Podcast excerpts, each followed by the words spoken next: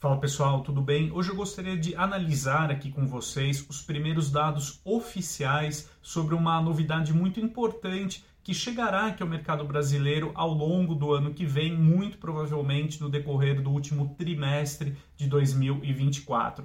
Eu estou falando do Toyota Yaris Cross, essa grande aposta aí da marca japonesa para entrar aqui no segmento de SUVs compactos com um veículo produzido localmente e, de certa forma, oferecer muito mais competitividade comercial para a marca. Né? Afinal, nós estamos falando da categoria e do segmento é, mais aquecido hoje em dia aqui no mercado brasileiro.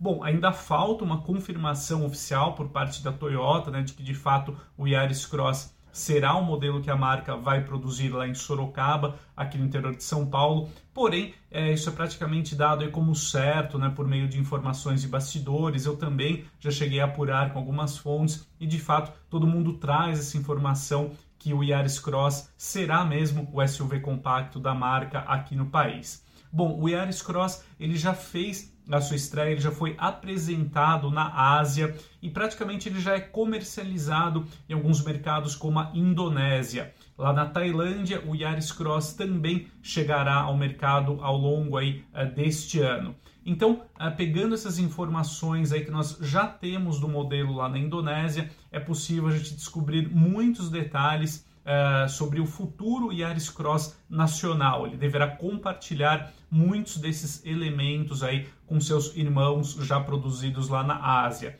Então, em primeiro lugar, eu gostaria de falar aqui sobre o grande destaque do Yaris Cross, que é a opção uh, de motorização híbrida. Então, o modelo lá na Indonésia ele é comercializado uh, em diversas versões começando ali com um motor 1.5 ali aspirado, sem qualquer eletrificação.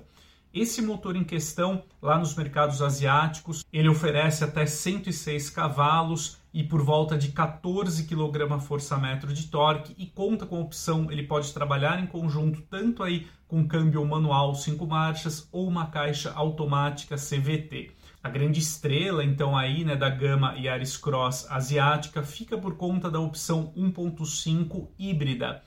Esse, essa combinação, então, ela mescla esse propulsor aí é, com esse mesmo deslocamento, né, entregando até 91 cavalos e por volta de 12 kgfm de torque, associado então a um propulsor elétrico que traz ali para o sistema outros 80 cavalos e por volta de 14 kgfm de torque. Vale salientar né, que no caso de um automóvel híbrido, a gente tem algumas perdas ali, então não basta apenas a gente somar aí a potência dos dois motores, bem como o torque, é necessário fazer uma uh, equalização ali para chegar de fato à potência e ao torque combinados, né? Porém, a gente pode, por esses números, né, é certo que essa combinação deve oferecer aí um nível de desempenho bem suficiente, mais do que adequado aí à proposta do Yaris Cross. A grande vantagem Uh, obviamente, é a economia de combustível. Também é praticamente certo que o Yaris Cross nacional ele será um híbrido flex, né? então será beneficiado também pela questão do uso do etanol, que de fato uh, melhora muito a questão ambiental. Né? Um veículo híbrido movido a etanol,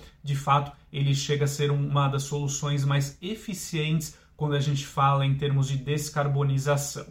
Partindo então agora um pouquinho ali para a parte externa, eu gostaria de citar aqui as dimensões do Yaris Cross, né? outro dado oficial que nós já temos lá uh, de alguns mercados asiáticos. Então o SUV compacto ele alcança 4,31 metros de comprimento, 1,77 de largura, 1,61 de altura e a distância entre eixos fica em 2,62 metros. O Yaris Cross também tem uma altura em relação ao solo de 21 centímetros. Eu preparei aqui uma tabela só para a gente já colocar em perspectiva né, o Yaris Cross em relação a alguns dos seus principais concorrentes aqui no mercado brasileiro. Para essa tabela, eu separei então aqui os modelos mais vendidos no segmento de SUVs compactos no primeiro semestre agora de 2023.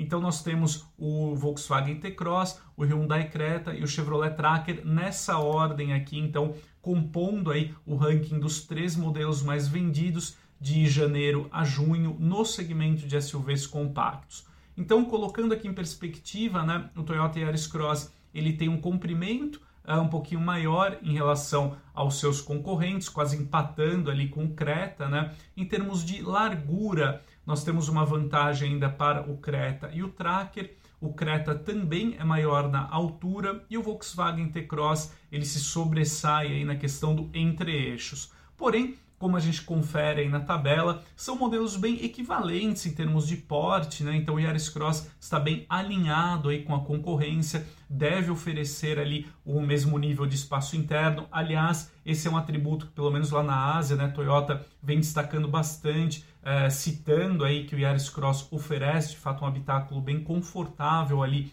para cinco passageiros Infelizmente, a gente ainda não tem o dado oficial da capacidade volumétrica do porta-malas, mas é outro ponto que também a Toyota, na sua apresentação do modelo lá na Ásia, ela destacou bastante, né, citando aí que o Yaris Cross de fato vai oferecer um bom compartimento de bagagens aí em linha com os concorrentes. Vamos apostar aí talvez em um porta-malas ali um pouco acima dos 400 litros, quem sabe, né, por conta dessa mensagem aí da Toyota sobre o modelo. Por falar no porta-malas, um item bem interessante, é, presente em algumas versões do Yaris Cross lá na Ásia, é a questão da abertura elétrica do porta-malas, também ali com sensor de movimento. Então basta você passar o pé ali embaixo do para-choque traseiro para o sistema realizar a abertura automática, então ali da tampa do porta-malas, algo oferecido aí provavelmente nos catálogos superiores do Yaris Cross. Falando aí também na parte de equipamentos do SUV compacto, vale a pena destacar a boa lista que a Toyota preparou para o modelo, que contempla até o teto solar panorâmico, o monitoramento de pontos cegos e também o pacote Toyota Safety Sense de assistência à condução, que no caso aí do Yaris Cross, contempla recursos como o alerta de colisão com frenagem autônoma de emergência, o assistente de permanência em faixa, o piloto automático adaptativo e o farol alto automático, entre outros recursos. Então, a gente tem um modelo ali bem completo também, né, hoje em dia, o consumidor né, dos SUVs compactos, ele de fato demanda esse nível de conteúdo e tecnologia eletrônica embarcada ali uh, esse pacote mais superior, né? Então o Yaris Cross deverá atender esse consumidor aí com tranquilidade, pelo menos aí nos seus catálogos mais sofisticados. Então, uh, em resumo, eu acho que se você está considerando a compra de um SUV compacto no momento, né, está apenas pesquisando, realizando ali uma investigação inicial sobre o segmento, eu acho que uh, o Yaris Cross é um modelo que vale a pena sim você deixar aí no radar, nas suas pesquisas. É claro que é, será necessário ter bastante paciência, né, uma vez que a gente está falando é, em um horizonte aí, é, por volta de um ano, até um pouquinho mais de um ano, para a estreia definitiva do modelo aqui no mercado brasileiro. Então, uh, mas de qualquer forma, se você pode esperar por esse período, certamente o Ares Cross é o modelo que deverá mexer bem na categoria, em especial considerando sua opção de propulsão híbrida.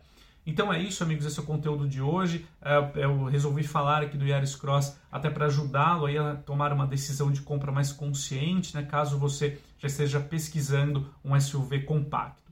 Então é isso, a gente se vê no próximo conteúdo. Um grande abraço e até mais!